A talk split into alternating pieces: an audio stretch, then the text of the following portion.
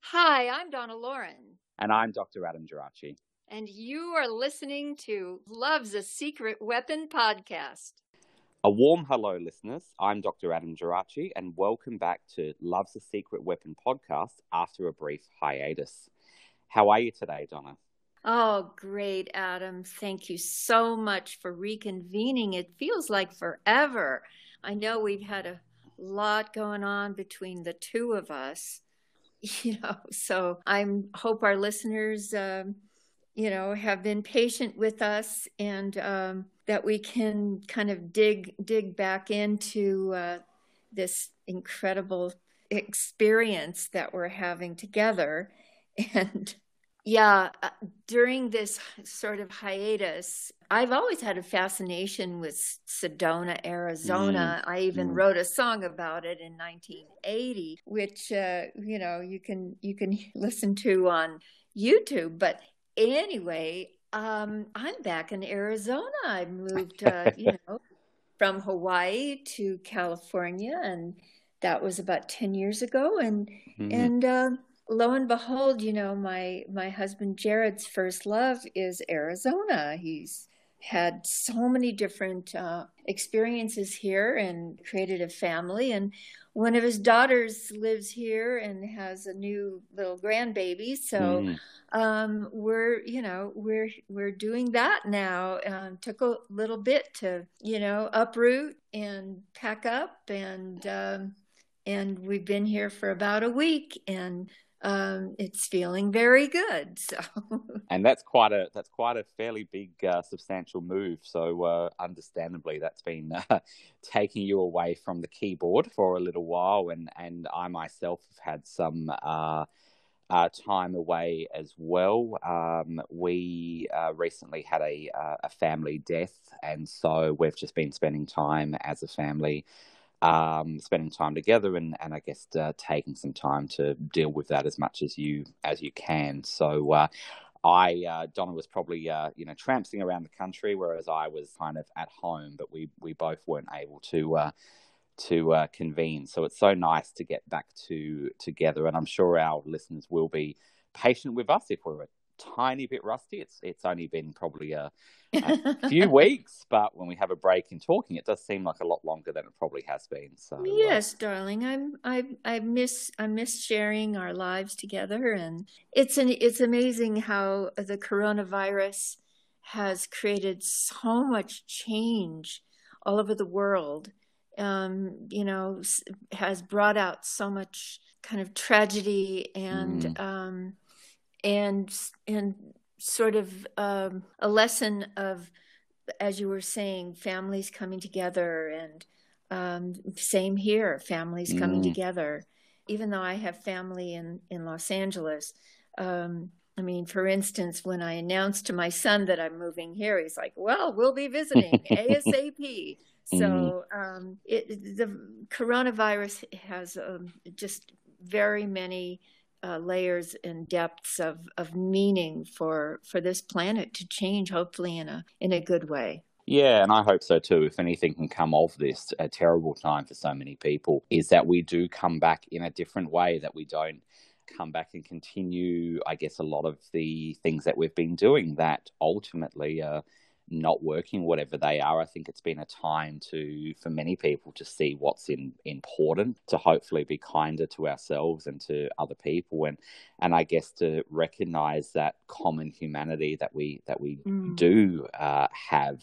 Um, so yeah, it'll it'll be interesting to see how we progress as vaccines are rolled out and things begin to open up a, a little bit. I think there's been a lot more travel, um, so I'm I'm sure people do want to travel across the country, whereas before it was probably you know getting in a plane and, and traveling overseas. Not ma- not many of us or any of us are really doing that anymore, and and so there's a bit of a chance to uh, kind of go cross country and experience one's own uh, backyard.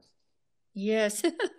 well, this is a, an expansive backyard, I must say. Yes. and I do um, express my great empathy and sympathy toward uh, your loss and um, your partner's loss. And um, I'm sure all of us, you know, have been experiencing, you know, a great deal of loss in Mm. the last uh, year and a half. So, in one way or another, you know, Yes, yes, absolutely. In- it's a more more difficult way of coming together. Yes, yes, that's. I think uh, I couldn't say it better myself with with that, and it's interesting. Uh, timing is is always everything, and uh, so of course you've had a had a recent move, but where we last left off in our previous episode, you were preparing to move out of your parents' home for the first time. Uh, and that's where we're going to pick up uh, today in a chapter entitled, well, maybe I should let you uh, tell the listeners what the name of this chapter is. This is chapter 11 Blowing Out the Candles. Go, Donna. Hi, I'm Donna Loren to tell you about an exciting new contest from Dr. Pepper. Two big first prizes, two dazzling new Excalibur SS Roadsters. It's an $8,000 replica of the 1927 Mercedes-Benz SSK. 300 horsepower, automatic transmission, air horns, and other sporty accessories. It's Dr. Pepper's exciting new Treads, Threads, and Treasure contest. Remember, two Excaliburs plus an authentic raccoon coat and money! $200 a month for 12 full months!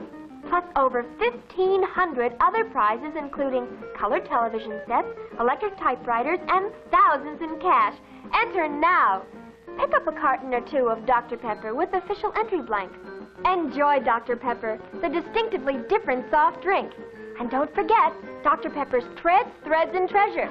And hurry! 1966, my 19th year, proved to be a rites of passage in so many ways. The new Stingray Corvettes were hot off the showrooms of Chevrolet dealers. Dr. Pepper kept me traveling relentlessly, so the years rolled past for a teenage starlet without a driver's license. At last, I was going to enjoy some of the benefits of working. I would have never insisted money was spent that would take away from the necessities. The whole reason that I was dedicated to my career, at least on an intellectual level, was to be responsible for my family.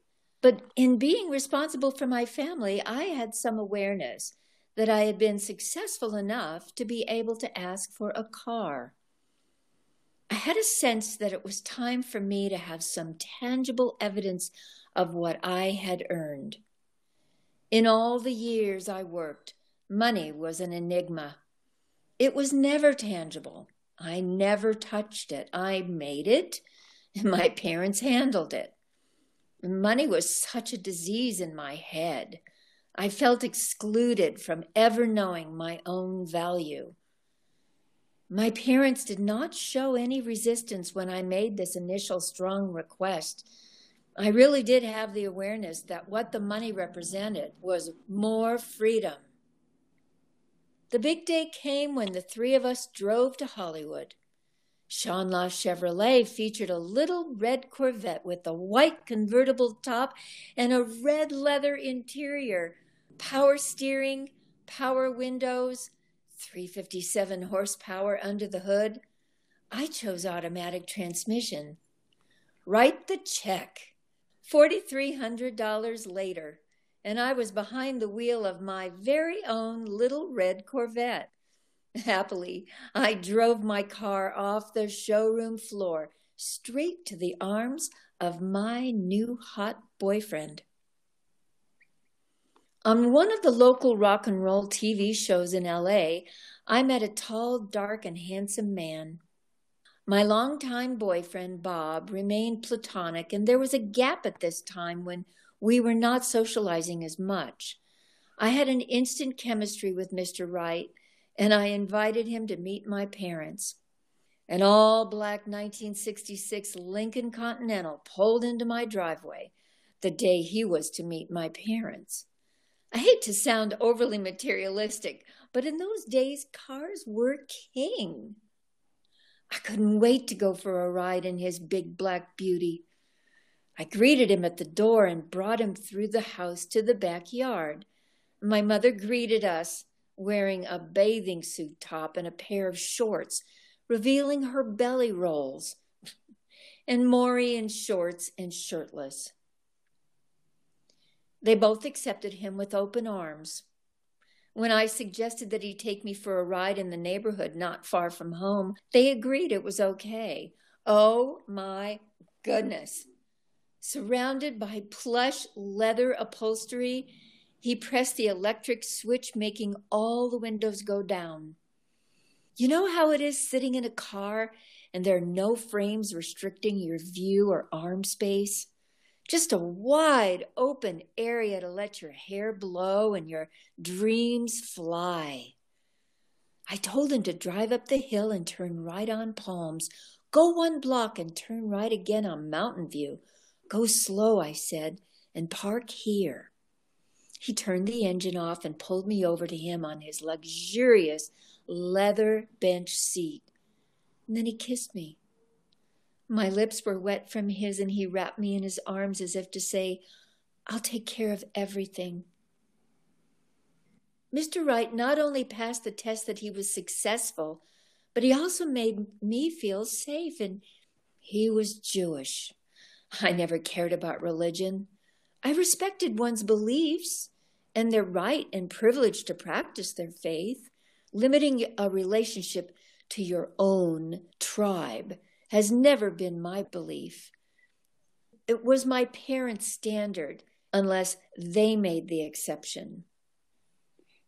19. 19 years old and no driver's license. Well, I asked my new boyfriend to teach me how to drive. He told me he never let anyone drive his car before. But for me, he would make an exception. Uh, I took four driving lessons behind the wheel of that huge Continental. My last lesson was on a rainy day. I stepped on the brakes on Wilshire Boulevard in Beverly Hills and slid. Well, that taught me how much oil is left on asphalt and when wet becomes very slippery. I studied for my driving test and passed with flying colors. Never crossed my mind to leave my parents' home, my home, but when my new love proposed that I live with him, I became obsessed over his passionate persuasion. Now that I knew how to drive and I had my own car, in a huff, I moved out of Grandview Boulevard and into a furnished studio apartment on Almont Drive in Beverly Hills. Parked in the subterranean lot next to his big black Lincoln was my bright new little red Corvette. Upstairs in our apartment was a hotel like ambiance. Whose bed was it? We had to make it our own. My first time making love was so natural, I had an orgasm with great ease. The sheet was stained with a trickle of my blood. A few days later, there came a knock on the door on our apartment with the sound of my mother's pleading voice coming from the other side. Someone else was with her. I suspected it to be my great aunt Clara, who was always very discouraging and disapproving of me. Come home now, my mother screeched. The two of them decided to make a scene. The paradox of ecstasy to tragedy threw me into emotional paralysis. Aunt Clara had an unusually negative effect on me. Maury would come home from drawing animation all day and before dinner sit with the tape recorder of a singing lesson I had. He'd play the tape of my teacher, Don Friendly, accompanying me, and I would sing with myself. Every night, this was a ritual from seven years of age. There were times when Clara would be there visiting and would whisper loudly to my mother, She'll never make it. So now, her wickedness teamed up with my mother to sabotage my independence. I never even opened the door. They finally went away and gave up on the idea of pounding on the door and creating high drama within the hallowed walls of this Beverly Hills building. At this time, our family friend Carl did an about face with my parents. He was appalled at their behavior toward me and decided to stop talking to them. However, he quietly waited for an opportunity to remain my ally. Soon after this incident, I began aching in my abdomen. This pain was paralyzing me. And several hours went by when I broke down and surprised myself by asking my boyfriend to take me home. I was on survival mode when I got to my parents' house, and I went directly to my mother's room and crawled into her bed, not my own, and curled up in the fetal position. Eighteen hours had passed, and the pain was excruciating. My mother called Dr. Kemp, our family physician. And I remember hearing Dr. Kemp say to my parents that I needed exploratory surgery. When I woke up 36 hours later, I looked up and there was a familiar face standing next to the bed in the hospital room. In my post operative haze, I recognized him as a William Morris agent who I used to see at their offices. He told me that he had donated his blood to me. The nurse who was attending to my needs noticed I was conscious and blurted out that one quart of blood had been floating in my abdominal cavity, and I'd been bleeding internally. She then exclaimed that my ovaries had been removed and that I could never have children. The thought of not having children was devastating. I had experienced the joy of intimacy with a man, and then I'd feel punished with a life threatening emergency. My fears were quelled when my doctor showed up and corrected the nurse's comment, but now I'm faced with a major incision in my pelvis that burned like fire every time I moved a little. The thought of still being able to have children sort of cooled down the fire a bit. Eleven days, eleven days in that hospital felt like an eternity. I had needles in both of my arms, and I hated that. When Dr. Kemp came to visit me, I asked him when the nurses could take them out, and he told me, I'll instruct them to do it as soon as you're strong enough. By about the fifth day, I just couldn't stand being hooked up to those needles anymore, and so Dr. Kemp said that they could be taken out if I promised to drink enough water. I just drank and drank. I, I was still losing a lot of weight, watching my legs get bonier and bonier, and I gained enough strength to be released from the hospital. My parents were there waiting to take me home. So was my boyfriend. I chose Mr. Wright. During my recuperation, I had no money. My boyfriend's job was terminated, so he decided to sell a drum set that he played occasionally. We'd scrimp by on chicken pot pies for a quarter and Delaware punch. He proposed to me, and I accepted. joy, joy, you got a. And now, ladies and gentlemen, I would like to introduce this time a very. What's that, right in the show, middle? A phone? What, what is it? A phone call? Telephone for you, Mr. Berle. Thank you, but you shouldn't be on camera. Why not? You're getting away with it. I was.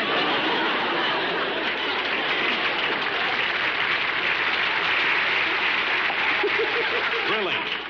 You will see him next week. Hello? Who is this? Oh, Donna Loren. The beautiful young singing star with all the hit records? Honey, it's a good thing you called, because you're on. Only three weeks after my trauma, I was to report to the Milton Berle show. Bobby Rydell and I were cast as regulars for the new Uncle Milty show on ABC TV. We would film live at the Hollywood Palace, a gorgeous Art Deco theater with an enormous stage. The fiasco of leaving home was peppered with ongoing trips for Dr. Pepper, accompanied by Maury, still sharing a hotel room wherever I went. Travel with my dad and the Milton Berle show went on with true to form, Maury being pragmatic about the situation. As long as I was working, he was content not to badger me about my living situation. I would return to my studio apartment and find Mr. Wright grooming himself. His vanity went so far as to clean his nose with Q tips. Any drawer I opened would have a note from him saying, I missed you. The kitchen cupboards were the same way. At first I thought, how romantic. But soon I realized it was excessive to the point of nausea. This regal veneer I once admired now only appeared to me as a wanting, needy person that was unemployed. After two months of this insanity, I acquiesced, and gave him his ring back. He literally punched a wall until his knuckles bled. I walked away. Actually, I got into my little red Corvette and drove away. My destination was back to Grandview Boulevard, but it was as though the hands on my steering wheel wouldn't go directly to Mar Vista. I took the sharp right turn to the hills of Sherman Oaks, where my friend Paul Petersen lived. After a brief time being married to Brenda Benet, things unraveled very quickly between them. So we had something in common. What we really had in common was, and is, a mutual respect for one another. Amazing that he really never trespassed beyond a brother sister relationship with me. He certainly was a stud. For kicks, he put me on the back of his motorcycle and drove me up the nearly vacant 405 freeway to Sunset Boulevard. It was around three o'clock in the afternoon, a time now when you couldn't approach the freeway without it being bumper to bumper. Back then, though, commuters hadn't made a habit of using it as readily as they do now. This explains why I would be willing to get on a motorcycle with him and go on the freeway. Wrapping my arms around the waist of my good friend Paul was a comforting feeling. Feeling the wind in my hair sort of eased my mind to go back to my parents' house. I knew I had an ally in Paul, and therefore going home wasn't me against the world. Moving back home was not so tragic. Of course, I had to endure an I told you so attitude from Ruth and Maury, but essentially it was back to business as usual.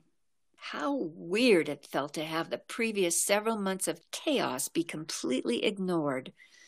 My parents had felt so threatened by me moving out, both of them acted as if they had erased it from their memories.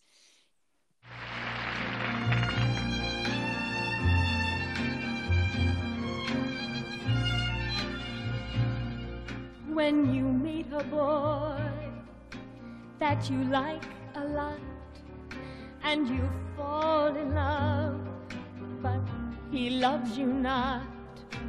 If a flame should start as you hold him near, better keep your heart out of danger, dear.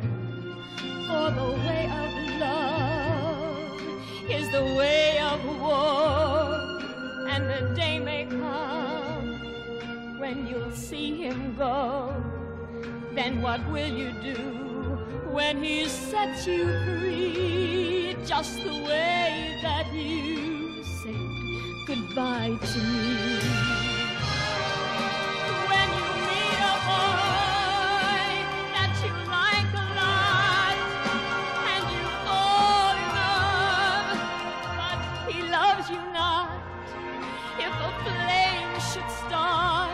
As you hold me. better keep your heart out of danger, dear.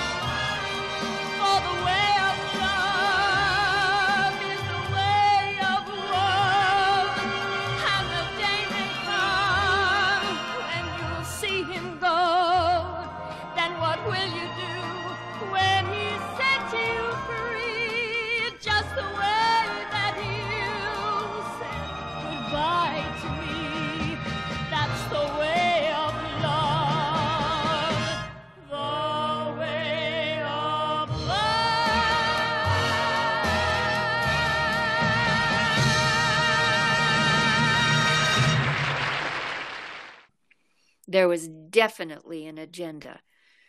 Now that I was nearly 20 years old, lurking in the shadows was the idea of doing clubs. The thought of dealing with inebriated adults and the distraction of waiters in the background with sounds of plates clanking and glasses clinking terrified me. I have a very vivid memory of being at a party with Maury's animator friends when I was a little girl, at the time when Superman was the biggest thing on TV. This one man who had been drinking came over to me, and I found the smell on him so repulsive. It was so bitter and icky. I can smell it right now. That memory, combined with my awareness of not feeling prepared to deal with people in an altered state, was very off putting. However, Shortly after I had moved back home, I was booked to perform at the Blue Room at the Shoreham Hotel in Washington, D.C. The Shoreham hosted inaugural balls for presidents from President Roosevelt through to Bill Clinton. When the Beatles checked in on the 10th of February 1964 to avoid fans, they arranged for the entire seventh floor to be there exclusively, with one little obstacle. A family that was staying there refused to move, so the hotel took action by cutting off their electricity. The victims of circumstance must not have any clout with the Fab Four. The Shoreham was a big deal, important enough for Norman Brokaw, who ran the William Morris Agency, to send me a congratulatory telegram. I was to open for Mark Russell, the famed political satirist known for taking popular songs and changing the words to fit the politics. He had been at the Shoreham for a few years and would be there for many more after. Being in Washington, D.C., the entertainers that were successful there made their theme politics. I recall being in the elevator with Rich Little, who impersonated Richard Nixon. While we were staying at the Shoreham, there was a group of about a hundred Catholic schoolgirls chaperoned by nuns also staying in the hotel. Lying awake in bed one night, I could hear a scuttling outside, which was followed by a very loud thud. Looking outside, my dad and I saw one of the girls lying on a mezzanine roof, several stories below. Apparently, the nuns supervising the trip had been doing their 10 o'clock bed check. One young girl was obviously not where she should have been, and in her attempt to climb the balcony back to her room, she fell. The roof had stopped her falling to the ground, but she had landed on her back and couldn't move. Maury and I watched silent at the window as help was summoned and people climbed onto the roof. We could hear her moaning I think that she was in a state of shock and had injured herself so badly that she probably didn't have the energy to make much noise. A spotlight came from a helicopter hovering above. The slow process of lowering down a stretcher and the procedure of moving her began. I was devastated and perplexed that Maury's curiosity got the best of him and he didn't consider what just happened to a young woman close to my age. Looking back now, I'm surprised that my dad didn't put his arm around me and lead me away from the window. Instead, he just stood there staring. I felt in that moment that I was more his parent when I asked him if he thought that she would be paraplegic. I was worried that she had broken her spine. Again, my dad, a man of few words, remained silent as he watched the spectacle and the helicopter took the girl away, I just kept my eyes on the whole situation. The thought going through my head was that it could have happened to anyone. She was trying to be a good girl and not get caught by the chaperoning nuns. I lay back in bed with the feeling that I had not wanted to do this event. It did not feel right for me, but as usual, I did not voice doubt about this career decision. This poor girl's fate proved to me that I could trust my intuition. My dad and I were in Washington for three days. The racial situation at the time was such that if a white person and a black person were walking on the sidewalk, the black person would step off the curb and into the street to let the white person pass. This was in a city where almost 70% of the population was black. The Shoreham itself was near a park. I had heard that there was a high crime rate in this area, and through the hotel window I could hear it for myself. People getting accosted and literally mugged in the park. I heard women screaming. My dad and I didn't really talk about what we were both seeing on the street or hearing and seeing through the window of our shared room. There was always an extremely prevalent attitude from my parents to keep me focused on what I needed to do to work and get the job done, like a racehorse with blinders to keep me focused on the race. Maury was such a strange dichotomy of a young boy trapped in a man's body. I think spending four and a half years in an orphanage and eight years in the military caused him to repress a lot of emotion that he couldn't articulate. Alas, I have great empathy for him. He is another case of a lost childhood. I adopted his traits of survival, which made us both, in his words, a trooper. The underlying truth is that the quote unquote lie my parents agreed to concerning my mother's illegitimate pregnancy and the biological father I was never to know about silenced Maury.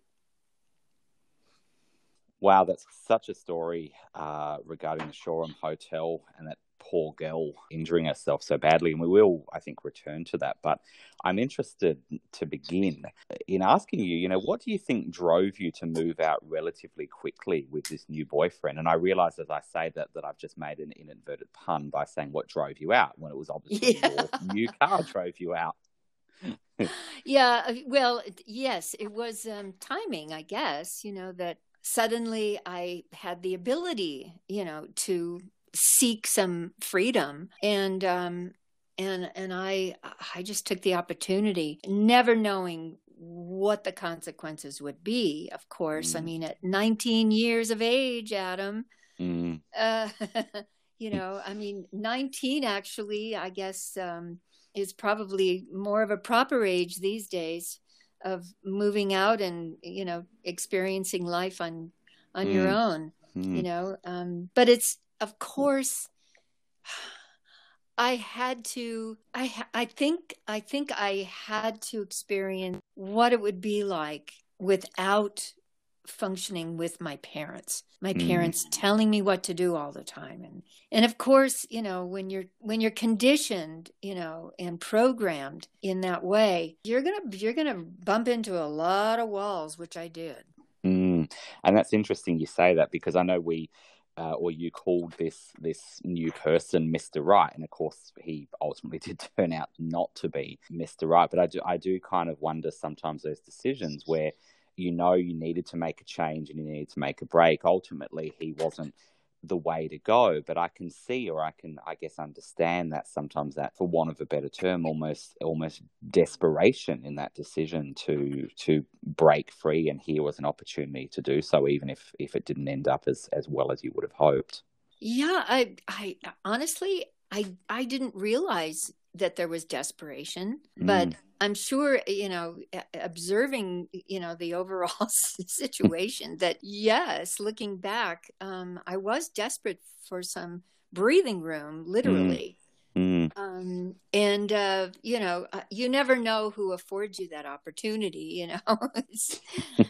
It could it could be the right one it could not you know? I mean of course i think it all goes back to the lack of di- discerning that you know i just um you know you were going to uh discuss decisions and that's such a big subject for me Mm. you know when um when a person grows up you know having decisions made for them in probably every every case you can imagine you know from someone in poverty someone in royalty and the full gamut as long as you're not given the um, empowerment to make decisions sequentially all along the way eh, you know when you're born and and throughout your life uh, so that you can fall down and pick yourself up and learn from those mistakes. Mm. Um, you know that to me, I mean, it's taken me all the all this time to learn um, dis- what discernment is. I I wouldn't even have been able to give you that definition. You know, and that's so interesting, I think, because in many ways you were you were a very responsible person for the age you were, but you weren't, as you said, allowed to make many or any decisions in your life, perhaps beyond a choice of costume or hair. But even then, that could be restricted by Maury. I know we tell a story several episodes back where because you cut your hair short, um, Maury said, "Well, you can't sing like that." Um, so even even those things were were controlled, and um, you did have some moments of being able to make your own decisions, such as being on the set of Shindig, where Jack Good would allow you to collaborate in terms of choosing songs and ideas and, and, and costuming and scenes and so on. But but I, I do kind of think it's this important point that I know we've spoken about before that when parents are either too authoritarian, where it's they tell the child this is the way it is, or perhaps even the opposite end of the spectrum where there isn't that guidance um, to make decisions where they're quite permissive parents. What can almost happen it almost sounds like you had a bit of a combination of the two that in some some places they were they were very stuck on what what you had to do and this was the way it was going to be. And in other ways they just kind of allowed not not allowed you to do whatever you wanted but were certainly very inconsistent in in their kind of guidance. And i think Whereas with an authoritative approach, which is that kind of more gold standard of a parenting approach, where parents do set down rules and expectations, but they also allow the child to develop that autonomy. And in developing that autonomy and, and being able to develop, I guess, self efficacy to, to feel that you can make decisions that are good for you and right for you while you're supported by your parents, I think it can make it quite difficult at times to, when you haven't had that experience to not only be able to make decisions, but also to trust yourself in the kinds of decisions that you do make subsequently. Yeah, I, you're you're just calling it out as codependency, you know, rather than interdependency. And Mm. I just have to be, you know, really honest with our listeners that only recently in the last few years, since I reached a certain age, did Mm. I find out that there was even a darker agenda on my parents' um, uh, whatever you know checklist, um, and that is that they um, made arrangements to have whatever income that I created Mm. um, in their name. Right. Yeah. and um and so you know at least in this country with um whatever benefits of pension and social security and things like that there's no evidence of my financial uh, rewards in my career. And that must be incredibly difficult because given how hard you worked and and how much you did achieve to then see that and and the idea that that there, it wasn't taken care of in a way that could provide for your hard work. You know i think it's interesting that even back then when you were speaking about buying the car that it seemed to be that you you you kind of had some understanding albeit it was probably foggy or cloudy at that point about wanting to have something tangible in this case a car I guess to make your contribution or your hard work more real or tangible, rather than being something where you performed, you you you you approached your career with a very serious attitude, but you didn't necessarily see any reward from it, where it was all put somewhere else that was going to, um, you know, I guess look after the family, but also uh, a portion apart to your own future benefit, but you never saw any of that. So I, I kind of, yeah, I wonder if the car was, besides freedom, of course, and of course that's what, you know, those cars were such a representation of that back then and, and probably even now for young kids, but um, to be able to have something to say, you know what, I'm, I'm doing something here.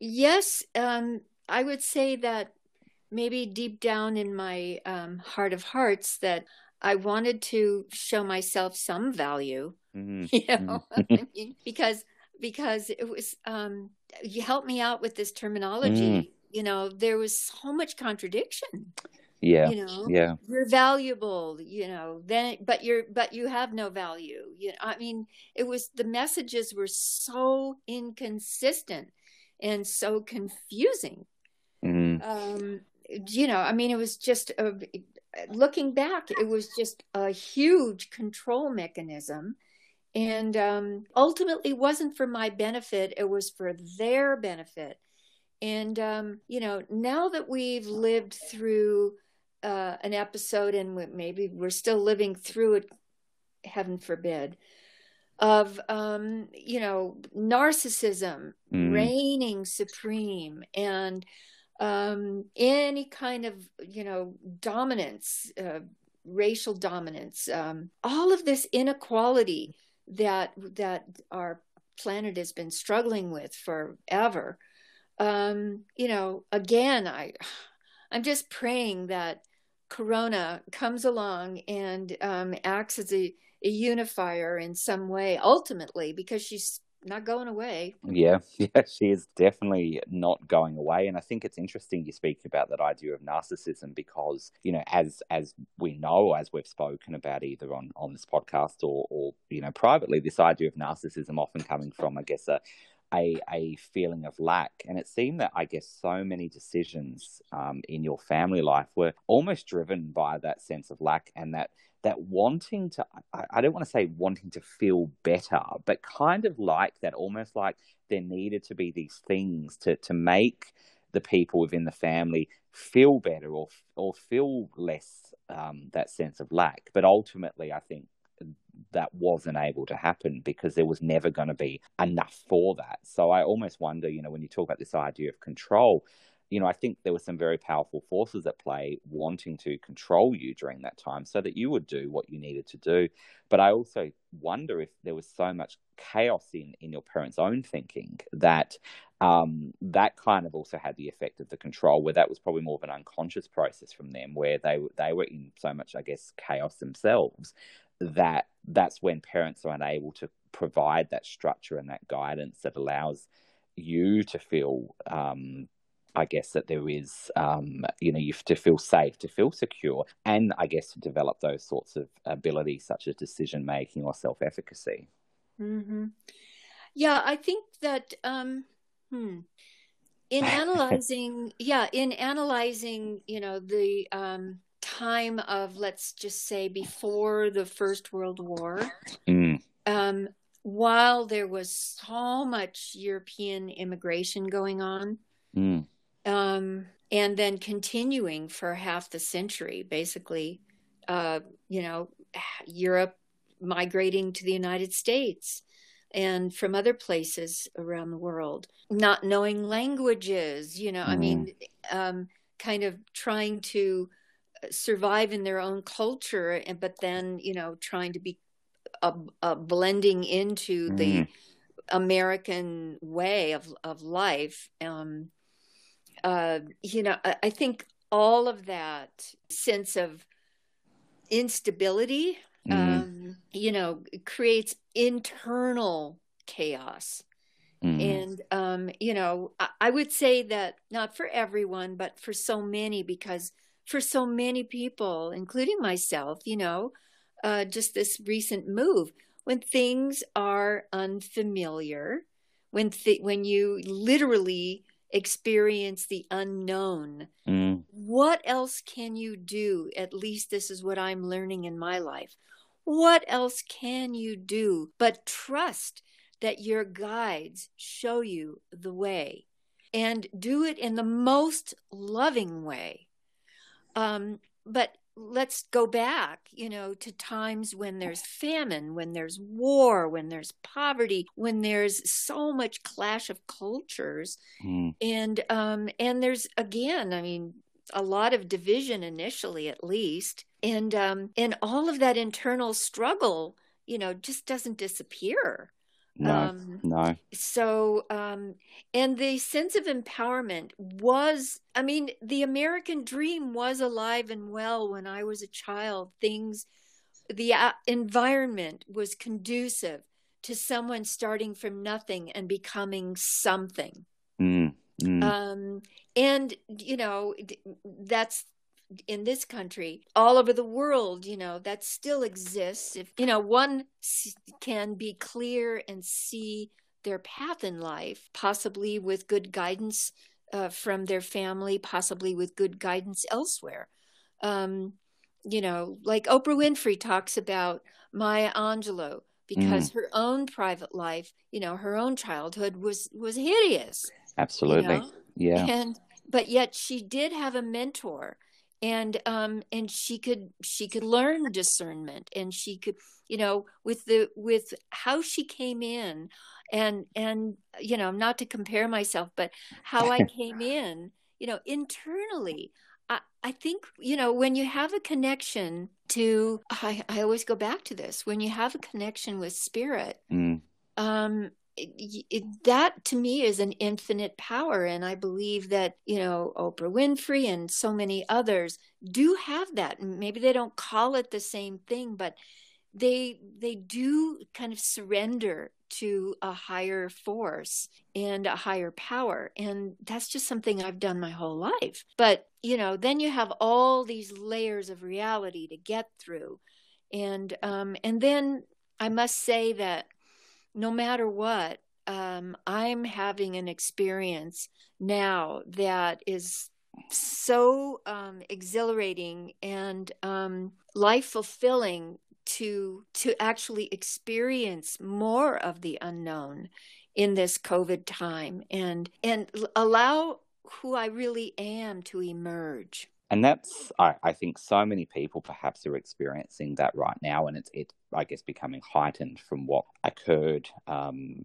you know, all throughout the world. But I think you really are talking about this idea of, of that ability to tolerate, I guess, ambiguity and to be in, in that unknown, that idea that when we are searching for, uh, and I'm reminded of this just because I was only speaking about it the other day for one of the classes I teach, and there was a, a psychologist, Viktor Frankl, who uh, developed a a therapy which he called logotherapy, which is really about this idea of helping people become more in touch with me- their meaning in life and, and their ability to search for what that meaning is for them. And um, you know, his experiences were actually born out of, of, amongst other things, being in concentration camps during World War II. And he spoke about this idea of um, you know, when we're searching for our meaning or when we're looking for what the meaning in is in our life, it can actually be uh, during times of adversity. That's that's when we can often experience that. That when we're in that homeostasis where everything's kind of you know just ticking along,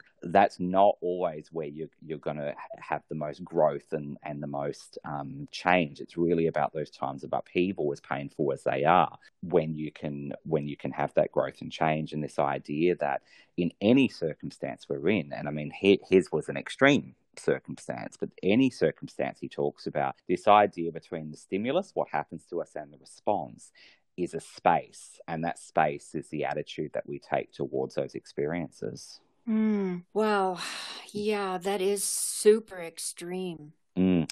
And I think that's the thing that so much of his was driven by that. But it was also driven by, I guess, working with everyday patients and seeing the different adversities that people had, that it, it doesn't always have to be something at that level of extremity um, to allow us to grow and to allow us to to change and to look for whatever that meaning is. And and um, you know meaning for him was this idea of not only achieving which is important but also this idea of living life i guess in, in line with values. And it kind of takes me back i guess to what you're talking about with this decision making is i think you, you're almost honing in whether you call it spirit whether you call it intuition whatever you call it is that even though perhaps when you're not allowed to make decisions or you haven't been raised to be able to trust your intuition to make good decisions is sometimes i think you can make decisions that that seem on the surface to be a bit more chaotic and it's almost that you know i told you so. You know you your parents tell you you don't know how you how to make decisions. You can't be without us. And then you go and do something that looks a bit extreme and they're like see i told you that wasn't going to work out when you had to move home. But even if the actual decision itself perhaps seems like it ultimately didn't work out, I still think you, are really honing in this idea that we need to trust our intuition of what we need at that time, even if we are mm-hmm. constricted in our ability to to um, uh, enact it. I guess. Yeah, and the timing is everything. You know, mm. when I was 19, uh, it worked for two months, but actually not really because I, you mm. know, Mm. Had to spend three weeks of those months in, yeah. in, in a yeah. hospital. Yeah. Um, but timing is everything. Only two years later, you know, timing was very, very different. So mm. hopefully, some of our readers, maybe all of our readers, um, have a, a, a, take on on karma uh, or destiny, you know, or fate. Um, you know, like when we come in, I, how how is our calendar you know of events going to take place and mm. um, you know you might you might take two steps forward at one point in the direction that you ultimately you know go mm. in mm. Um, and still that may not be you might fall flat on your face when you finally do take the big step but but i guess it's for me anyway personally it's it's um it's all been steps of progression and uh, huge lessons that I've learned. Yeah, absolutely. And I think you know when even when you talk about this idea of of um, towards the end of the reading today that there wasn't always a way to discuss some of these these things that had occurred and often these quite traumatic things that I'm you know particularly acutely aware at the moment of of the need to process things that you're going through, perhaps rather than the repression or the moving on without any processing. And of course, processing takes time. But, you know, even talking about that idea of the poor girl falling out the window um, at that hotel, you know, at the time, like you said, there wasn't really a way to discuss these things or to process them. I, I guess because Maury and, and what was, he had difficulty with emotions as well, I guess, because of the product of, of, the way that he had been raised and the experiences that he had. But you know, this idea that it's never too late to to begin to unpack some of these experiences in order to develop that understanding or that insight or that that keen emotional awareness for for what you have experienced. Yeah, um, I'm sure that you know his his childhood was traumatizing to a point, Mm. but um, but uh, truly, I think that our communication was was paralyzed because of the lie that that uh, my parents agreed to you know Mm. based on not me wanting me to know who my biological father was Yeah. and um you know based on that how could how could they talk about anything how could Mm. you know we could never have a conversation they could only be in control they could only be in command and i could you know if i as long as i wanted to be in their safekeeping uh, so to speak um you know i i had to comply. I mean there was Mm. no other no other choice.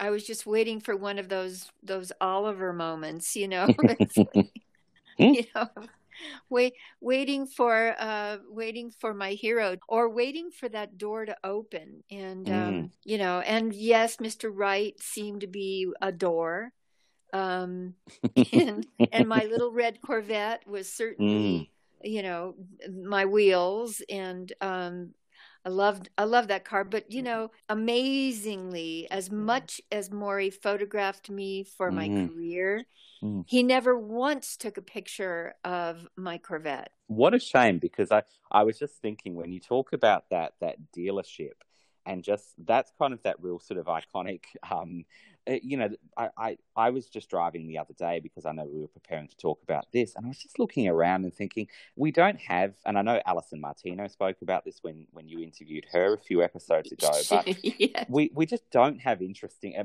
from my perspective maybe i'm wrong and and the listeners can tell me but i just don't think we have interesting cars anymore compared to what Well, was. we have we have interest in Teslas. We have interest, and of course, mid-century people love their vintage cars. absolutely um, yeah But between probably 1970 and well, uh, maybe 72, Mm. um, and um, until the Tesla, yeah, it was pretty generic. yeah it just feels like and and i know i i um i i looked up that dealership a little bit and i I think you're probably aware of this, but I think the, the, the building of the dealership is still there on. I think it's Really? Oh, Yeah, I think it's an it's been an auction house for the past I don't know how many Oh years, gosh. but at least the building there, I think it's on the corner of um, Kirsten Avenue and was it would it have been Sunset Boulevard? Or am I imagining that? Oh, okay. Maybe I'm maybe I'm not. Um, I hope I've got that right. But if I haven't, I'd be very interested. I, I think it would actually be really cool if some of our listeners did.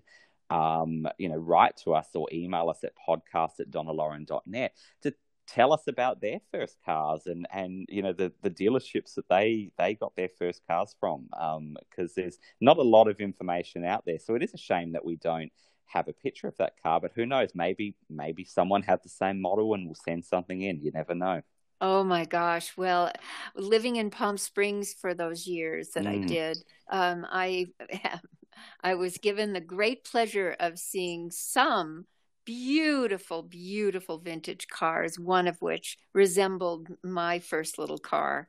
Mm. And um, you know, I I just recall driving to Palm Springs in the '60s when when I was all alone. You know, I mean, I would ha- take a day if I had a, a day off and just put the top down, put the windows up, the heater on, and take off and and drive to Palm Springs for the day and drive home. So you know, it it it um, it it's just um, yeah, very uh, very interesting that Maury probably felt that that car represented too much freedom for me Mm.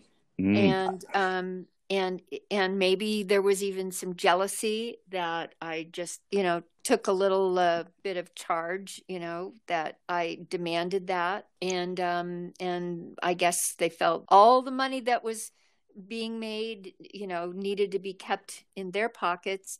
But you know i never knew that ultimately they were keeping it all. Yeah. and so i'm look in retrospect i am quite happy that i took took the lead and and asked for that you know i mean yeah that i had some sense of value you know to to make that demand Yeah, I, I, I'd never cons- I thought about that, but it kind of makes good sense. This idea that the car was almost a, a symbol or a trophy of, of that freedom, and, and perhaps not something that they necessarily wanted to, therefore, um, you know, celebrate. And just following up, I guess, on the Shoreham Hotel, because that's quite a bit of a change from, I guess, the kinds of places you would have been used to performing, um, you know, and particularly in the area of Washington, where everything, as you allude to, um, with the types of entertainment there was was so political. Do you have any sorts of, I guess, uh, either memories of, of what you sang and what was kind of the underlying thinking or the approach that you took, given um, you know you're you're performing, as you said, in I guess what would be called the adult rooms, um, you know, in in in the showroom.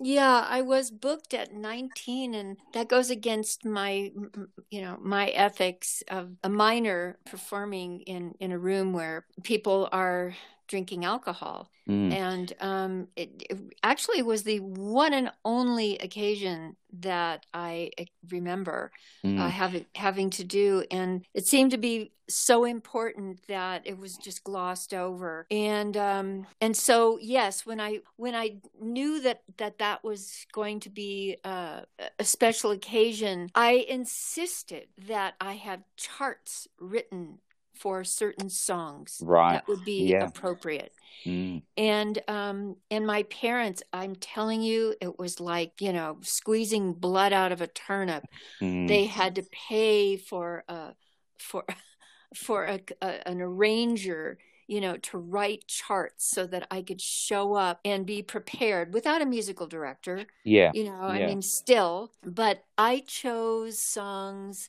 like he's got the whole world in his hands. Mm, mm, you know when i spoke to darlene you know i chose that as a song. I don't know. It was a it was a song that came from a gospel era and i just loved mahalia jackson. And so mm. that and i sang that when the saints go marching in and um and then i i kind of turned on to uh burt bacharach and i Mm. recall doing a house is not a home i mean i was actually digging deep and Mm. choosing material that was reflecting what was going on inside me and um and i've forgotten exactly how many musicians that it was written for but it was it was a, a band you know it was um, a horn section and rhythm section Mm. um, that accompanied me, and I still have the charts, by the way. Isn't that fantastic? And did you did you work with the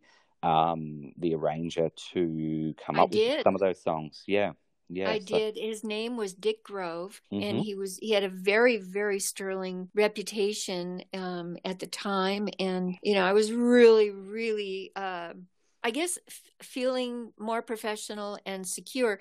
Now, because in just thinking about, you know, a young person going into an adult situation, that was my one ticket to feeling equal to the Mm. adults Mm. is being as prepared as I possibly could. Yeah, because I know that was often quite a, a sticking point or, or or or a reality for you was that you often felt that you had to go into these places, do the best you, you can, often well without without charts, without specially um, formulated material, and just be able to be a trooper, I guess, as, as Maury put it. But to to have the charts, to have the preparation, to have some involvement in in what was being chosen, and and to quite represent uh, just from those songs that you mentioned, quite a departure. I, I guess I, I can see the, the gravity or the importance of that particular performance at that hotel. Yeah, it was quite an experience.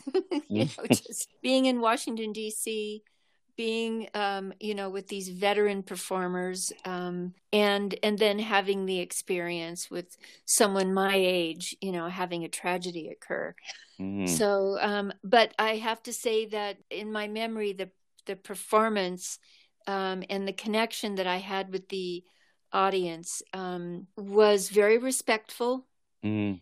and um, you know i think as i recall that there was a, a was a, a, a timeout for for dining you Mm, know mm. so that so that there was no interference with what my performance was about yeah, the fact that it was it was it was done that way, I think uh, sounds great.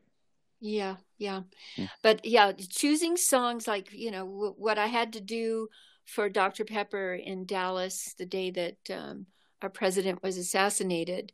Mm. And and on an occasion like this where my awareness was of the segregation issues that was happening in DC um, and just, you know, being a young woman and having you know no one as peers until i had that experience with that young woman young girl Mm, mm. um you know um was it was something that i did not want to repeat Yeah, yeah. I, I'm interested. I, I guess because this wasn't a Dr. Pepper event, did Dr. Pepper tend to have any sort of say over when they weren't Dr. Pepper events, what you could and couldn't do? I mean, I know obviously there were certain things that you couldn't do in the beach party films and so on, but in say in terms of material or other performances, was was that left up to I guess you and Maury to do that, or was there still some stipulation there? you know I, and as i recall I was always selecting the songs that I was going to perform Mm. at every bottling plant occasion and every live performance that they would have me do. But they, you know, they were my selections, um, pretty much all the Right. time. Yeah,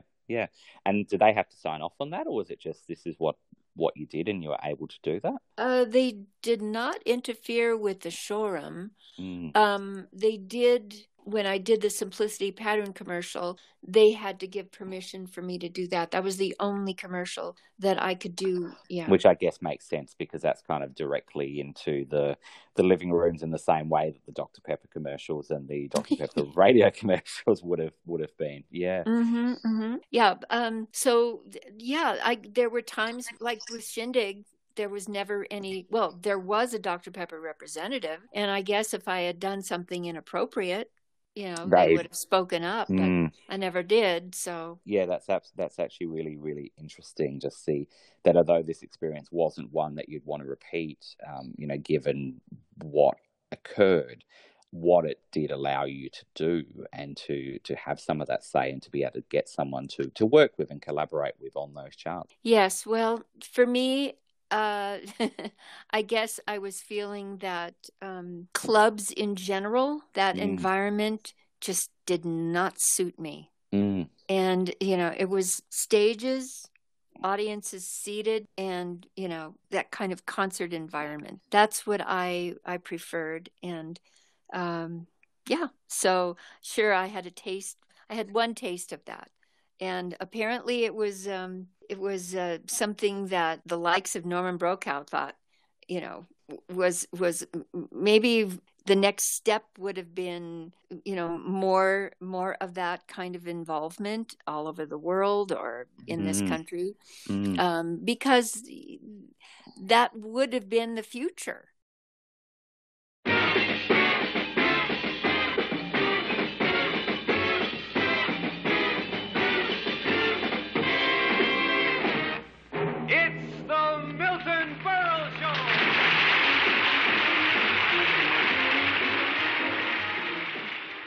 we alluded to in the episode, or you alluded to in the reading, of working on the Milton Berle show. And we do have something special for the listeners coming up. Do you want to tell them a little bit about that? Yes, well, I had the pleasure of reuniting with Bobby Rydell, my singing partner and, and Milton Berle, and we Mhm. had a lovely conversation during the, um, you know, the isolation uh, where he's living in Pennsylvania and and I'm living. I was living back in Palm Springs area. Mm. So um, we had a we had a lovely conversation and and shared good memories and Um, and it was it was actually quite enchanting to speak with him.